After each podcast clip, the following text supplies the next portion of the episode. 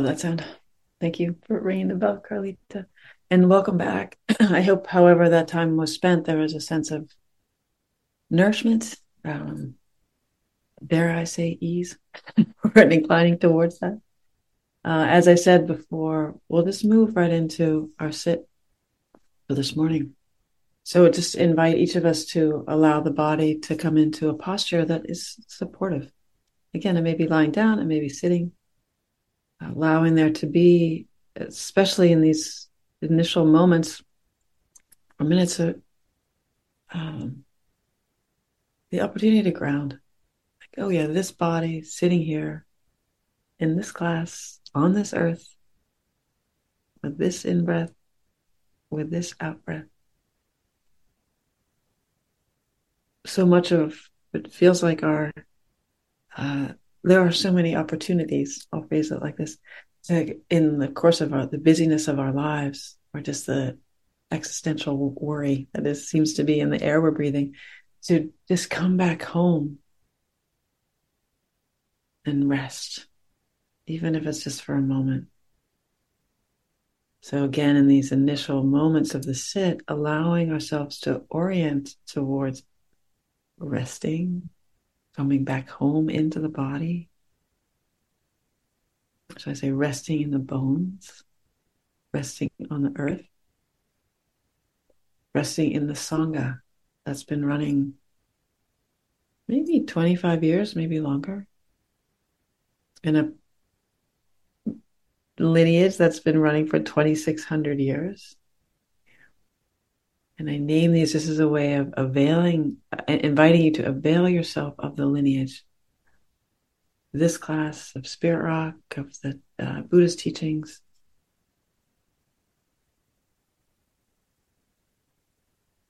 Again, it's a, an orientation of the mind, of the heart, of the body. I can rest here. Even if intellectually the mind's like, yeah, I don't know. Can we invite the body? Can we find a place within ourselves that there's a sense of stillness? Uh, in the Peter Levine's training, they would talk about resting the attention sort of a couple inches behind the belly button, sort of the almost near the base of the spine, but in the middle there. And just allowing, if that feels helpful, just to rest there a moment. The powerhouse center, it's a little bit behind the Dantian. Or is there another place within the body that you can locate a place of stillness? Even if there's a restlessness of energy or an anxiety or all the myriad of other things that can be going on in the body, can we find that sort of still place? Last week we spoke about like i spoke about the, the clearing the clearing and the dense busyness of our lives. The clearing and the dense busyness of the mind of the body. Or even just to be considering this invitation to find a place of stillness amidst all the motion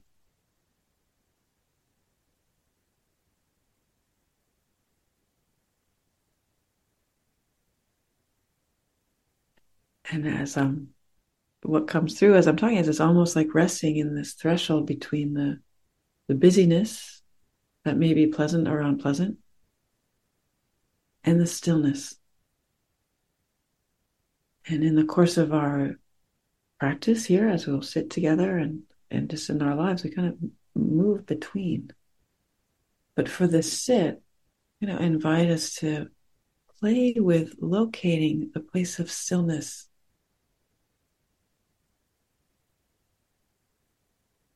and the image of a clearing may be helpful.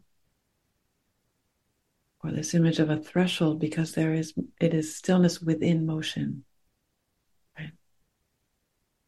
We are dynamic beings.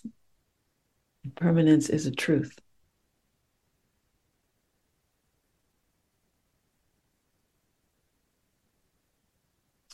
Things change. Yeah all that arises passes away So, directing our attention to kind of finding that place of stillness amidst all that arises, passes away. The, the paradox, the doorway or threshold that we move between the stillness and the movement. Oh, yeah, this is how it goes. Can we soften into a place of rest, knowing there'll be motion?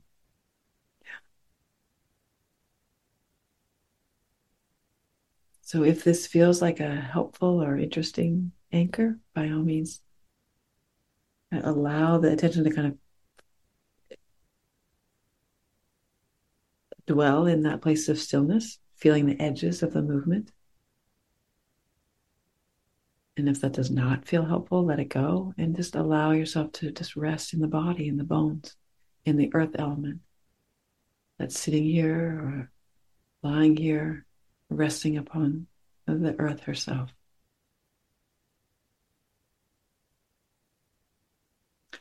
Which is still and moving, right? It's that same both and. The relative stillness of the body, that's always moving. The relative stillness of the earth, that's always moving. Yeah.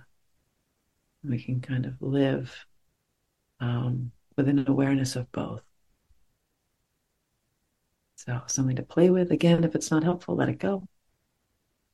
And just perhaps stay with the earth element in the body, resting in the bones.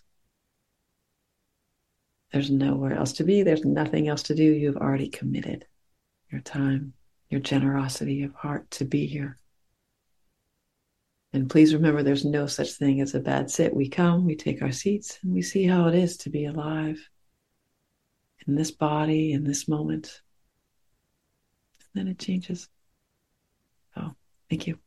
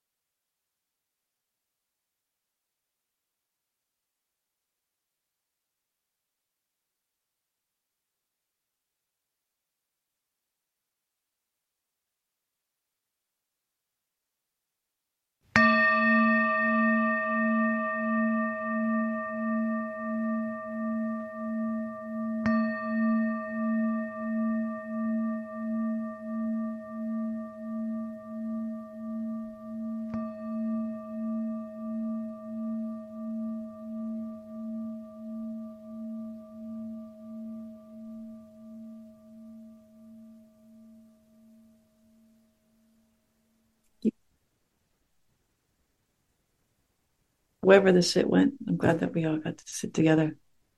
Um, and today, I kind of want to play around with a image that I was dropping in the in the guided meditation of um, this threshold place sort of between stillness and movement. Um, it is, as I said at sort of the beginning of our time, it is. It feels like it's a strange time. Folks that I've been speaking with and friends, it's just a, it is a stressful time. Um, and how do we allow ourselves to come back home, to find ground, to find a place of center, such that we can be uh, in a mo- in in movement? That another John O'Donohue line that I quote a lot. So I, I want to live as the river does, surprised by its own unfolding and in in allowing ourselves to kind of uh, uh, abide in that water element as the as the river uh, moves, uh, there necess- there's a necessity of kind of a surrendering and trusting and letting go. And I think in letting go is always sort of a challenging invitation, right? Like letting go into what, um, and the grasping that can come. But it's more, I think, uh, personally, more helpful ways like if i can rest back into that which i know to be true within myself that place of stillness a place of trusting the uh, the qualities of the heart things that we speak of sort of week after week and being able to uh, believe in the trustworthiness of those truths. Yeah, the, the buddha spoke of the, the triple gems uh, the uh, the refuges of the Buddha, the Dharma, and the Sangha. And the Buddha, taking refuge in the Buddha, the historical man of Siddhartha, offered these teachings through his own efforts, which some would say occurred over eons in many lifetimes. So, truth that it is possible to wake up and taking refuge in the Dharma, which is the truth. Yeah, that which we know to be true. There is all things change, right? The impermanence, the the lack of reality of a, of a self that we can locate within ourselves. But there are truths that we know and individually.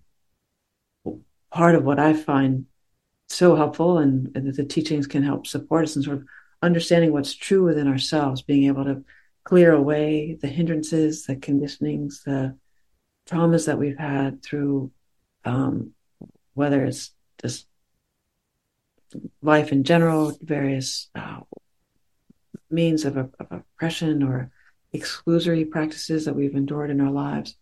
Uh, just the very challenges of being human in this realm, suffering comes. Yeah, the first noble truth in this life. Uh, there is suffering. How we relate to it is kind of the whole game, understanding it and how we relate to it. There are causes of it, um, and there are ways to release it. And then as we show up week after week here in this class, that we uh, there's a commitment to the path of understanding. Personally how do we find more ease? How do we find ways to liberate ourselves from the conditioning from the concretization around um, our habits that don't serve us that might have been uh, strategies created when we were young very helpful when we were young necessary life-saving for some of us not so great 10 20 30 years out and part of our work, I feel, is we sort of come in one way and then we start to understand okay, how have we sort of contorted ourselves to fit circumstances that no longer are true and finding freedom within that place, which is not to say we're sort of living in the a place where the externalities are all set and working and everything's great. Like, no, it's still hard. But through these teachings and the ability to slow down and watch the mind, to watch the habit patterns, to catch like oh, this doesn't actually serve me. The story I tell myself, this uh, friend I was speaking to this morning was speaking about there's a certain level of fear that we all sort of navigate in our lives, and sort of how do we hold that fear in perspective?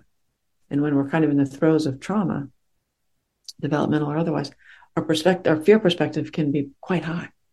And being able to kind of pierce through our practice for our setting and checking in what's actually true. You know, Byron Katie's, is it true? Is it really true? How do I know it's true? What if it wasn't true?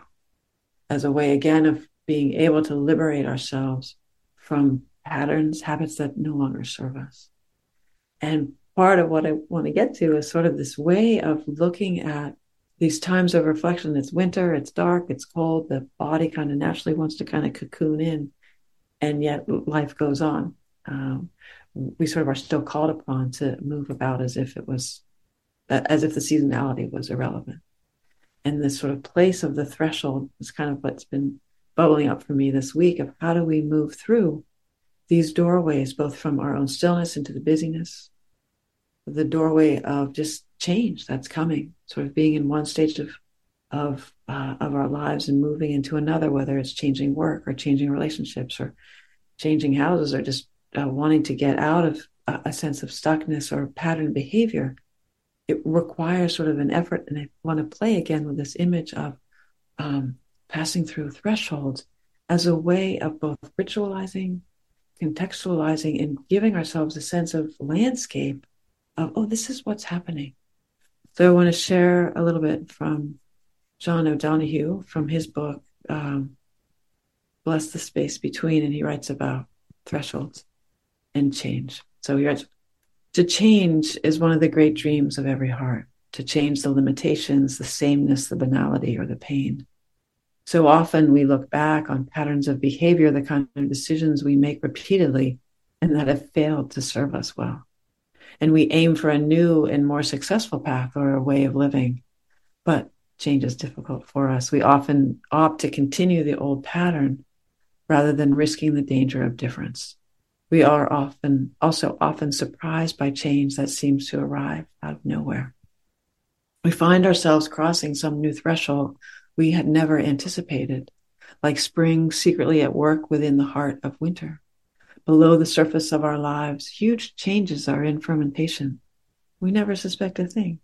And then when the grip of some long enduring winter mentality begins to loosen, we find ourselves vulnerable to a flourish of possibility, and we are suddenly negotiating the challenge of a threshold. At any time, you can ask yourself, at, at which threshold am I now standing? At this time in my life, what am I leaving? Where am I about to enter? What is preventing me from crossing my next threshold? What gift would enable me to do it? A threshold is not a simple boundary. It is a frontier that divides two different territories, rhythms and atmospheres.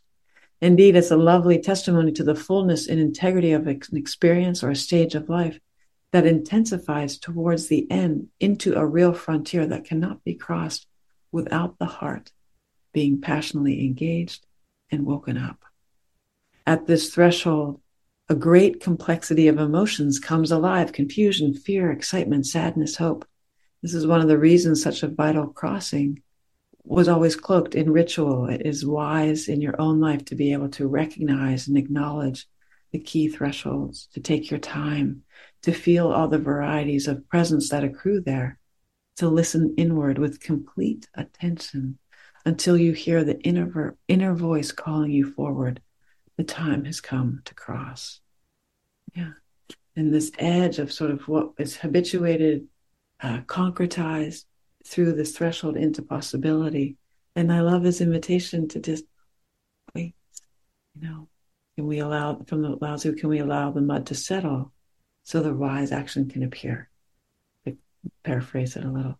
But this cultivation of let's be still and an awareness that might be just below the surface again of the things that are in fermentation, things that are cooking and brewing, that need space and time to work their alchem- alchemical magic before they're brought into action. And so often we we want to be quick about it. well, I want to do this and let's make it happen. I want to change jobs, change relationships, whatever, or even change mindsets or have our health change. It's like, it, when does it ever happen on our own timeline?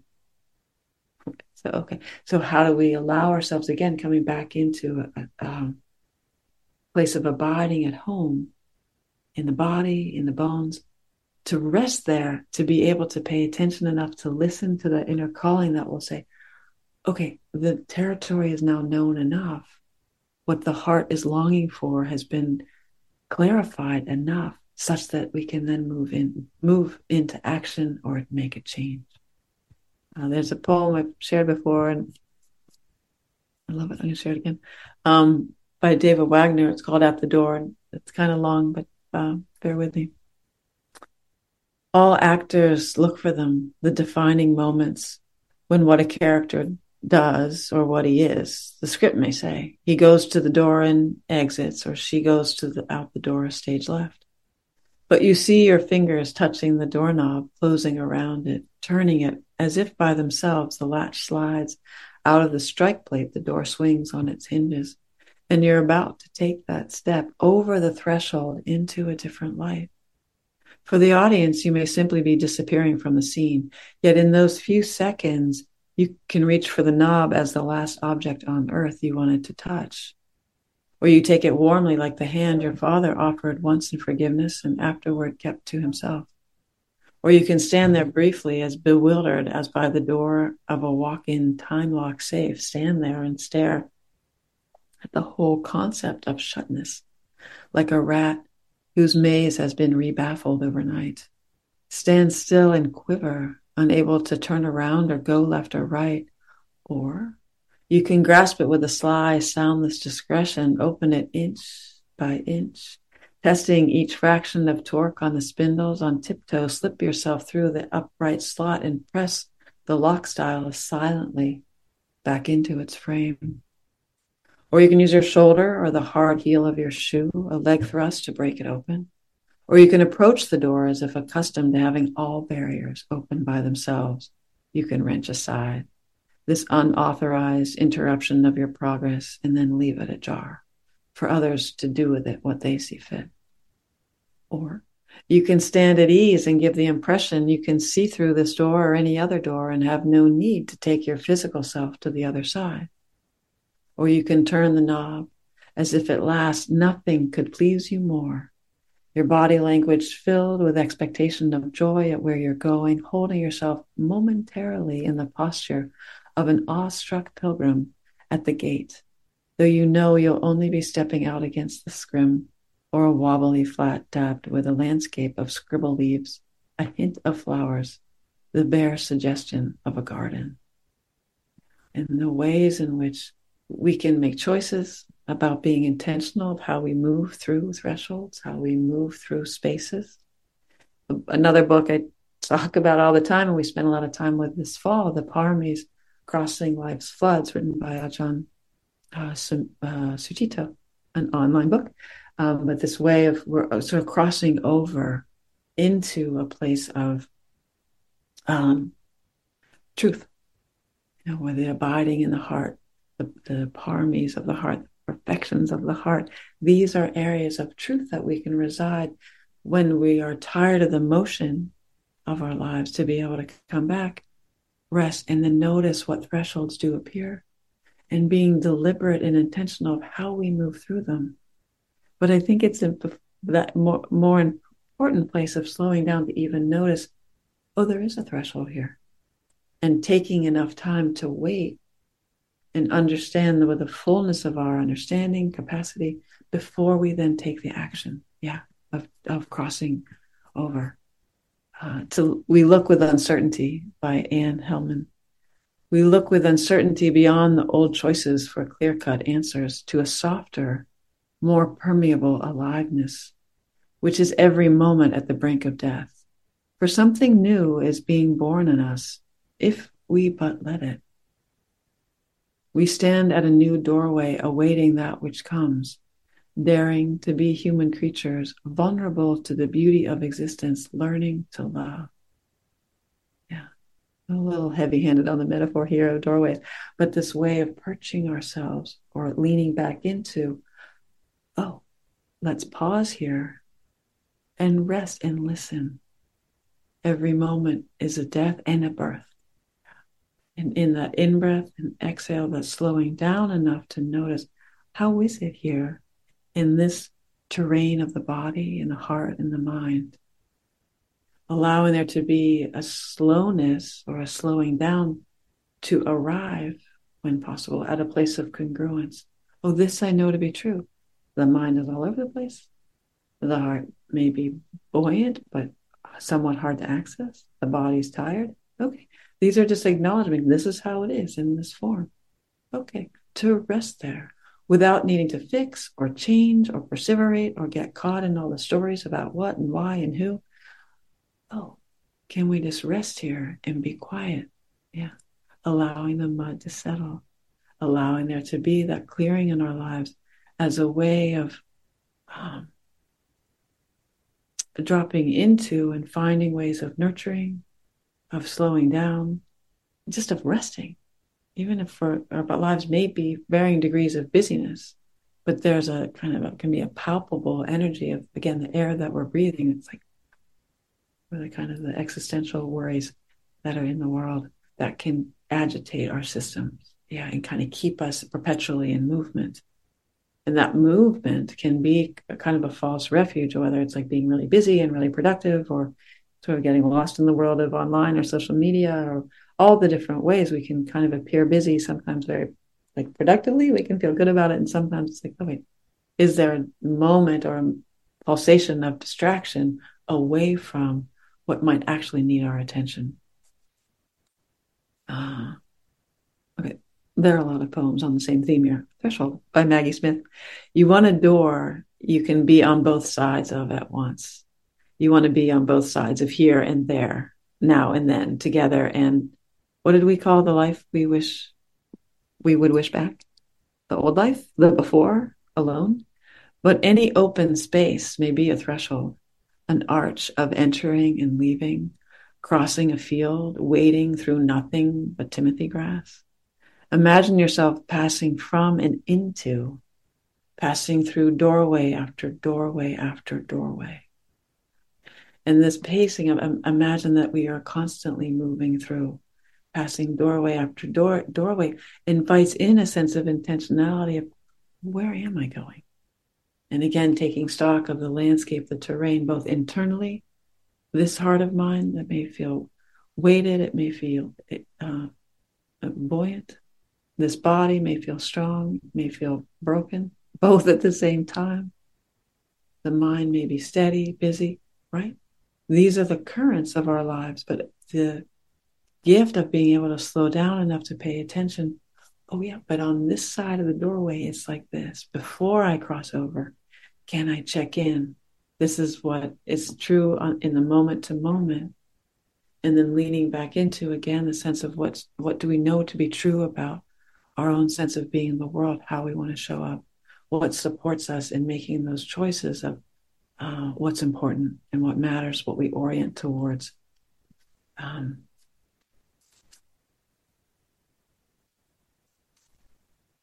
um, let's read one more, aptly called Threshold by R.S. Thomas. I emerge from the mind's cave into the worst darkness outside where things pass and the Lord is in none of them. I have heard the still small voice, and it was that of the bacteria demolishing my cosmos. I have lingered too long on this threshold, but where can I go? To look back is to lose the soul I was leading upwards towards the light. To look forward ah, what balance is needed at the edges of such an abyss? I am alone on the surface of a turning planet. What to do? But like Michelangelo's Adam, I put out my hand out into the unknown space, hoping for a reciprocating touch, reciprocating connection that's both tangible and known, the connectivity that I invited in in the arriving sit. What can we actually connect to in the manifest world? what do we connect to in the more spiritual realms? Yeah, our guides and uh, teachers. The Doorway by Linda Eve Diamond. Trapped inside myself, I heard your voice, the gentle offering you placed in the doorway.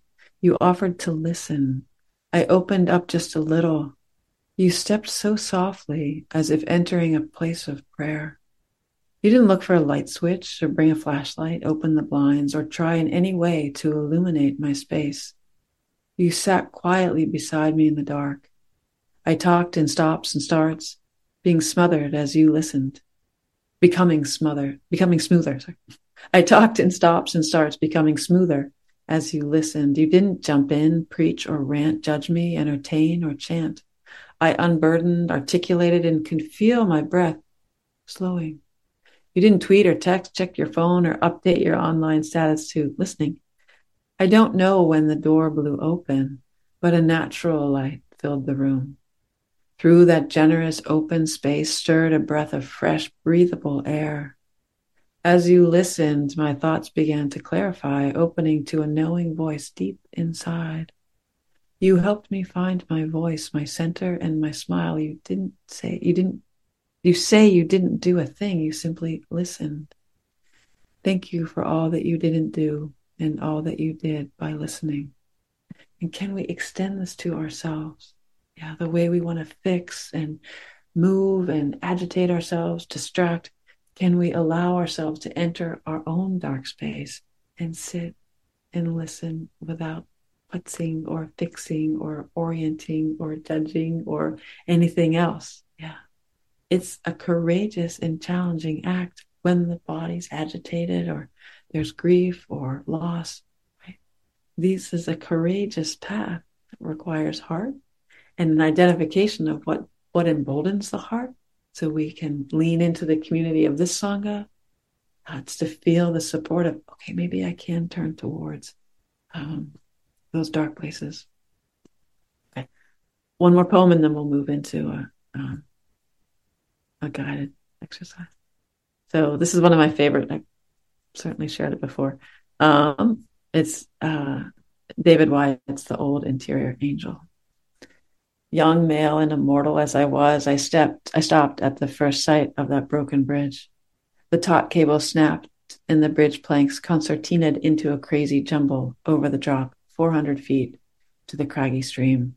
I sat and watched the wind shiver on the broken planks, as if by looking hard and long enough, the lifeline might spontaneously repair itself, but watched in vain. An hour I sat in silence, checking each involuntary movement of the body toward that trembling bridge with a fearful mind and an emphatic shake of the head. Finally, facing defeat and about to go back the way I came to meet the others three days round by another pass, enter the old mountain woman with her stooped gait, her dark clothes, her dung basket clasped to her back, the small feet shuffling for the precious gold brown fuel for cooking food. Intent on the ground, she glimpsed at my feet and looking up said, Namaste, I greet the God in you. The last syllable held like a song. I inclined my head and clasped my hands in reply. But before I could look up, she turned her lined face and went straight across that shivering chaos of wood and broken steel in one movement. One day, the hero sits down, afraid to take another step, and the old interior angel limps slowly in with her no nonsense compassion, her old secret, and goes ahead. Namaste, you say, and follow. So I'm going to ask you to close your eyes. And just allowing your attention and energy to come back into your body and just feeling yourself in the bones, resting upon whatever is supporting the body.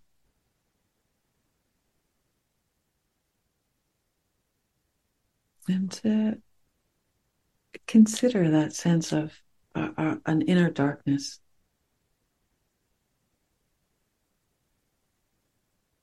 Or a place that uh, maybe a challenge that we don't often want to look at. And it doesn't have to be like the major, most challenging place, but just some place that, all things being equal, you wouldn't necessarily ponder this place that maybe just a place of some grief, again, not epic, or agitation, or worry, or restlessness, or anger. Again, to also feel yourself with the support of the Sangha so no one's doing this alone.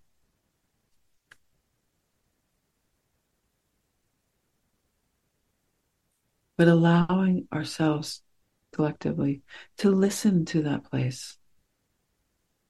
And without fixing or judging, as if we would sit beside ourselves in this place that is challenging. And just being quiet, nothing to do,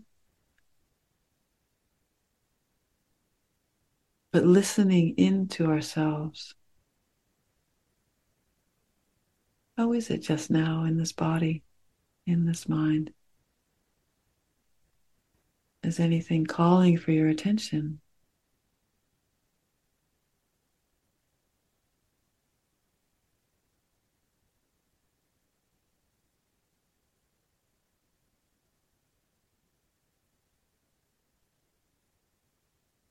Sort of sit together, listening inward, inwardly to imagine our own version of the old interior angel. She walks in.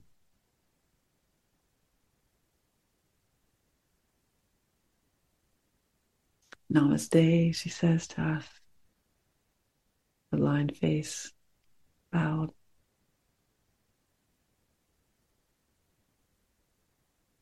Namaste, you reply. And imagining when the time is right, it may be in this moment, it may be in some time in the future, this old interior angel walks through the threshold into this next place, maybe the place of just through the doorway into light, maybe into that next stage, that next job, that next nothing, that next moment. Yeah. That trusting this old interior angel as a guide, as companion, and as a wise elder that will stay with you as you cross this threshold, this doorway, the next doorway, and the next doorway. That by pairing together the ability to be still and listen, there can be the space provided for this old interior angel to move through and guide us through this threshold however we choose to turn that door handle, walk under that arch, step across that stream. To allow yourself to take in the details of this old interior angel to know this form that appeared as reliable, wise guide who can be called upon again and again.